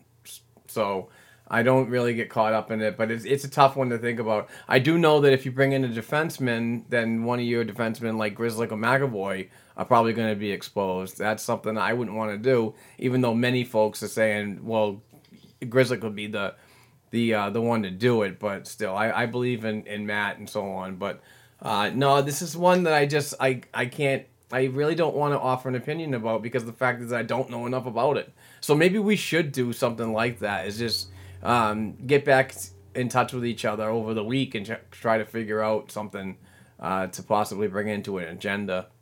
All right. So, Chris Blackie, thank you for your question, our friend. We are going to table that discussion until later. Yeah, come back next week, Chris. We'll we'll Yeah, get a little more involved with a with a topic instead of an Ask B and G. We might even call it the Chris Blackie draft protection update. He'll have his own agenda topic. That's awesome. There you go. And thank you, Chris, by the way, for all the support. Okay, so Chad McVean uh, asks a few questions. Okay, ready? So, question number one: How do you feel about the young D now? He's pretty pretty happy himself. I love it. I love the way that they're working together and the, and the trust that the um, Kevin Dean is given and Bruce Cassidy, obviously the bench boss. Um, and let's see how we get here. Let's see what we got up here, and and because some of these guys are up for these are auditions for next season's work. And if you believe in the youth and you want to continue uh, with them, then sign them appropriately. But um, if you don't, if you think it's still a scary situation, uh, the off season is definitely a time to address that and try to go for it next year when you have a little more cap space. I'm hearing we could have up to 36 to 38 million in availability. So uh, hammer what you need if you can't win it this year uh, in the off season for next year, because that's the appropriate time to do it. Um, I- go back to the previous comment. I still would like a you know kind of medium veteran defenseman, especially if we this year we have a real chance of winning. I'm not saying bet the farm if you don't, but like if we're really still steamrolling, uh, I I like how the young D is playing. I, our defense is playing well, and I like what I see, and I love what the young kids are doing. Do you know what I mean? Given their first chance. Um, but I also, like I said, I would like to leave the option open for an April, maybe if we can get somebody on the back end a little bit. But I definitely, I'm happy with what I've seen with them. I think that Lauzon and Zboril, they, I mean, yeah, have they made a little bit of mistakes? Exactly what you expect from these kids. But do I think that they look solid? Do I think like they look like they're out of sorts on that back end? No, absolutely not. I think that they are. I mean, I still think I like Zboril up with McAvoy a little more. I know they flopped him back and forth a little bit. Uh, I'm happy Zboril's getting a little attention because I think he kind of gets overlooked. We always focus on, uh, you know, Frederic and uh, was Frederic that year? Who were the 2000, the Senyshyn and the Dabrowski, like whatever that line was? But Zboril's like a first round draft pick, isn't he? Yeah, Zboril, like- Zboril, Dabrowski, and Senyshyn were all in the same, Oh, yeah, all three the- together. Yeah, in a row. And uh, I, I just think we focus a lot on Senyshyn, how he's not necessarily quote unquote living up, and about how Jabrowski's been up. But we don't talk enough about how Zboril seems to be showing exactly what he was expected to be. So that's on that. So uh, what does the lineup look like when everyone is healthy? We kind of See, I, I'm not a good a lineup. dude. I'm not a good lineup guy. I think it's hard to tell too because there are a lot of surprises. Like I don't think any of us expected Nick Ritchie to be like your fifth best point getter at this point in the season or ever, um, and things like that. So I feel like this year we're like torn between two teams. Yeah, it's moving on. We're getting a new look. You know, we're developing what will be the team. Nobody's willing to give anybody up, but we can't keep everybody. Uh, I go back to like I said. I mean, I hate to see Bjork out of the lineup. I like him. Again, I'm not Trent Frederic guy, but he's played his way in and should be there. I don't think he should necessarily get bumped. Uh, but we also have to be realistic. Like DeBrusk's coming back in this lineup. Kase might be coming back in this lineup again. No update on that injury. You know, you might have to bump one of the. With Grizzlick's going to be back, you're going to have to maybe bump one of the young kids. You know, I mean, without that. So uh, I just, it's hard to tell because there's so many surprises of who are playing maybe beyond our expectation, but I don't really want to lock in. Like, I don't want Nick Ritchie on the second line. Like, for me personally, I would rather Ritchie go back down to the third or fourth line and Frederic vice versa. And I would rather plug Anders Bjorken over on the right side if we need to on the second line right wing or whatever. That's just me. Uh, I think it's still a little hard to tell though. Um, and do we see Studnicka making a significant contribution, or is he an AHL for the year? Mark? Uh, I think he's just got to get healthy. I think he got banged up a little bit not too long ago, and they're a little tentative on getting him back in the lineup um, at this point. So uh, I think I think he'll make a, his contribution uh, in the lineup. So and and start being a regular again. Um, but if that's something they don't want to do, he does have the capabilities and the uh, availability to go right through the waiver process uh, and go to Providence to play um, regularly. So, and that would just add to a sick lineup down there because I'll tell you, this you think about the youth movement up in the NHL level with the Boston Bruins. There's definitely one going on down in Providence, and it's a lot good to see after after game one. Studnicka, I think that a lot of expectations were put on him. Again, I'm not judging him. He had five games or whatever, six games before they really pulled him out. I know him and Bjork were kind of playing musical chairs for a minute. I think that, that this goes back to what we talked about. I do not expect this kid to be the stud that everybody. He might be a stud someday, and he Pun- shows great promise. Pun But intended. like you said, he's also yes, pun intended. He's also young, and he got you know this is what we expect from young kids, right? They get a little banged up when they get into like the next level action, and that's not a judgment on him. It just it happens to the best of them. It happened with Carson Coleman when he came up. It happened, you know. That's part of development, though. Is it creates more um, a learning process for um, you know what to be ready for.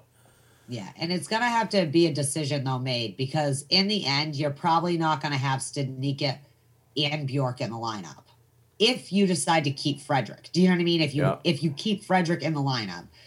But what does that lead? Does that lead to if Nick Ritchie starts all of a sudden falls off? Like you know what I mean? Like now we're looking at Ritchie's getting benched. I don't know. It's it's hard to tell, but I don't think Studnicka is going to be the Studnicka everyone expected this year, and that's okay. If it that ends up, he ends up in Providence, so we never see him back up again this season. Great, next year's another crack at it, and uh, we'll see him then. He's played well, but he's also shown a lot of mistakes, like young forwards do, especially on the defensive side of things. Um, was that it? Oh, and his last question was, "Are you happy with Ritchie?" He's a listener. He loves he loves listening to you battle about I- Ritchie. Listen, if he's putting the puck in the net and he's doing what he's supposed to be doing, then yeah, I'm happy with him because he's he's uh, making small impacts to um, um, to wins and points. And if he's not doing those small impacts and he's not doing nothing and he's gliding around, then I don't want him on the team like he was uh, last year when that trade happened. So uh, no, I mean he's definitely showing me up and my words of, of displeasure for keeping him around or not buying him out. But you know, if he if he's helping, that's a good thing. Um, Yeah, see, this goes back to what I always say. I will never root against my own players. I stomached Jimmy Hayes, didn't I? year after year. It seemed like 10 years. It was only like two or three, but still. I don't have to like you. If you have black and gold on, I am going to always want you to do well. But like I said earlier, Nick Ritchie is not my cup of tea. It's just not, he's just not Bruiny for me. He's just, he's playing well. But yeah, at the same time, just because I don't like him, like if he's producing and he's doing his job, I'm not asking for the coach to take him out either. I'd rather just stomach Nick Ritchie in my lineup. You know what I mean? As long as he's doing things. So, I mean, also, I mean, he's still kind of a young kid. I mean, I want him to at least have trade value if he does fall off the cliff. They can look and say, yeah, well, you know, he, he got nine points in 11 games, though, right? Like, you know, um, yeah, but yes, Chad, I, I don't want to say I'm happy with Ritchie. I'm just happy that Nick Ritchie is not last year's Nick Ritchie. Although now I cannot start dealing with the Nick Ritchie hair memes that are going along with his hair sticking out of his helmet. Now I'm going to fixate on that every time he's on the ice. So I'm not happy with whoever came up with that first meme because now I can't get it out of my head. Uh, yeah, that's that. I'm pretty sure that is all the Ask BNG questions for this week. If I forgot you, I'm sorry. I'm just doing a double check. I believe that's all of it. Um, and Chris, we'll do another segment on the expansion draft more next week when I can actually look a little more about contracts and try and see what the rules are. Okay. Well, that's it. Do you have it this week in Bruins history? What are you doing? Do you have that this week? Yes, I and this is supplied from Mike Commito on Twitter at Mike Commito. Fantastic follow, big history guy when it comes to uh, the game of hockey. On this day, which is February seventh, twenty twenty one, in nineteen twenty in nineteen ninety two, the Boston Bruins acquired Adam Oates from the Blues in exchange for Craig Janney and Stephane Quintal. So that is an interesting day today in Bruins history. Okay, as always, you know me. I like history. I like the facts. That's my thing. I love it. I love that you're bringing that to the show every week. Um, uh, Mike Commito, if you're not following him, always enjoy. If you like little fun facts, I like getting my like Bruins girl history or, Oh, or yes, NHL history history, girl. Yep. Yeah, history girl, and uh, Mike Commito and others who have little uh, tweets and just kind of makes you look. There was one earlier from someone about Al Iafrate. I was like, he was such a badass mother. The Like I mullet, said, can you the imagine skullet. I was upset? He had the skullet. Yeah, it's out there. Um, oh, someone posted a picture of PJ Axelsson to me yesterday. That was scary. you With see like the flow? Axelson. Oh my god! I was like, I, almost forgot that ever existed. Like, I don't know if this makes my heart happy. Did you show Barry the picture? He might need a blue chew after that. Yeah. Oh God, he loves that shit. He don't need blue chew guy. Don't worry about me. Uh, so that's uh, all we have on this agenda list. Uh, again, I'm, we got a little behind on that. I think everything turned out in the end. Uh, before I turn it over to you to wrap it up with all your Patreons and this and that and whatever else you're gonna say, I'm gonna say like a. Uh, Ben saying, please go to blackandgoldhockey.com, check out all the awesome articles, follow all the awesome writers, all the podcasters, follow all the podcasts. Make sure you rate and review the Black and Gold Hockey podcast uh, because I am an egomaniac and I like when people say nice things about me, but I'm an egomaniac. So say bad things about me. It doesn't really matter. It's all about me and, you know, Mark kind of. Um, and if you could do that, follow us on the socials and uh, follow all the great uh, content producers at blackandgold.com. Sir, take it home with your Patreons and what you wills. All right, so uh, I'm gonna start with the StreamYard that we do every Tuesday night, and we've been doing some other fun um, live streams um, on other days too. But prim- primarily on Tuesday night, I hang out with the the guys from the Dump and Change Hockey Podcast, Jared and Nick. Those guys are fantastic people, salt of the earth kind of folk.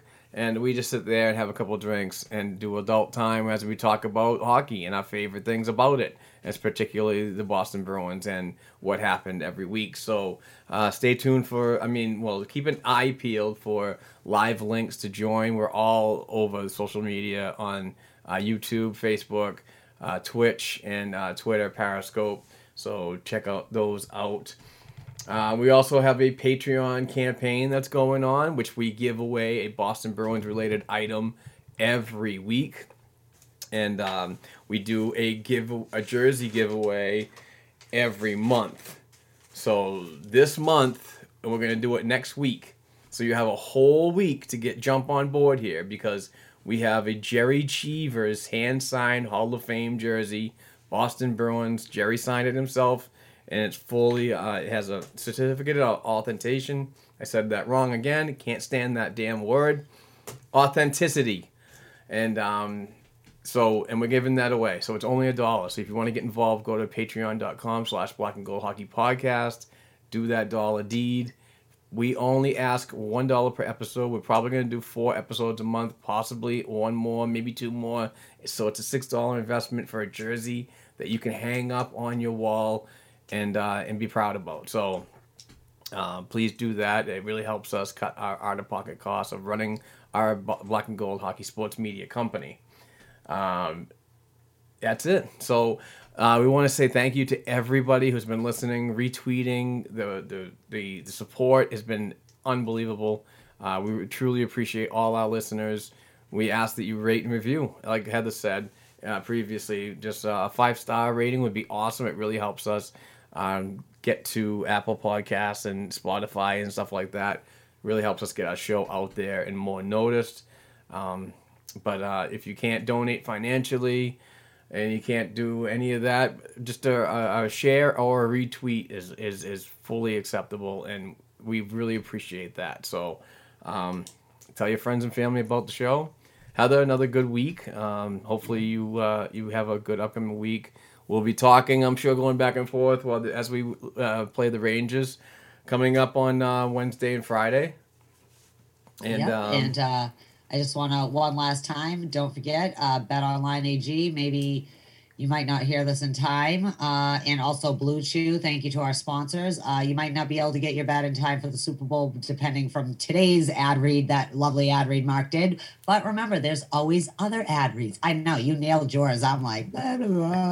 no, I'm just kidding. It just wasn't as awesome as it was. That's all right. That's all right. But yeah. uh, thank you to you guys too. Thank you. I, like Mark said, I can't express enough how like people you know, the following, the retweet, the, you know, reaching out from other podcasts and other places, you know, it's really great. Hockey community all the way. I'm having fun. I try to stay out of the Twitter drama and the fights, but uh I do enjoy watching a good fight. I want to get some popcorn sometimes yeah. and watch things roll out. I exactly. like it because it's random. Everything seems smooth, and then all of a sudden, hockey Twitter starts eating itself again. I love it. Um, but yeah, no, Mark, thank you as always. Um, we not going to spoil it yet, but look for oh, tweets later in the I, week. I think we're going to have a special guest on next week if everything works out. Uh, yes. A special co host, not even a guest, a co host, if you will, who uh, is awesomer than either of us, but uh, we'll fake it till we make it with this one. I forgot to mention the this week's Patreon winner, listener giveaway oh, yeah. winner.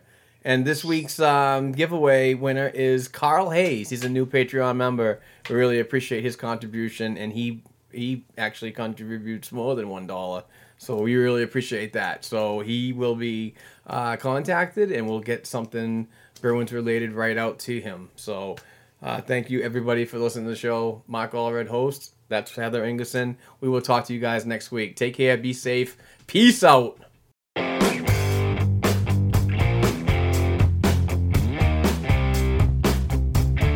Thanks again for listening to and supporting Black and Gold Hockey Podcast. Please share the show with your friends and family, and don't forget to subscribe to and leave a five star rating for the show on your favorite podcast platforms such as Apple Podcasts, iHeartRadio, Spotify, and SoundCloud.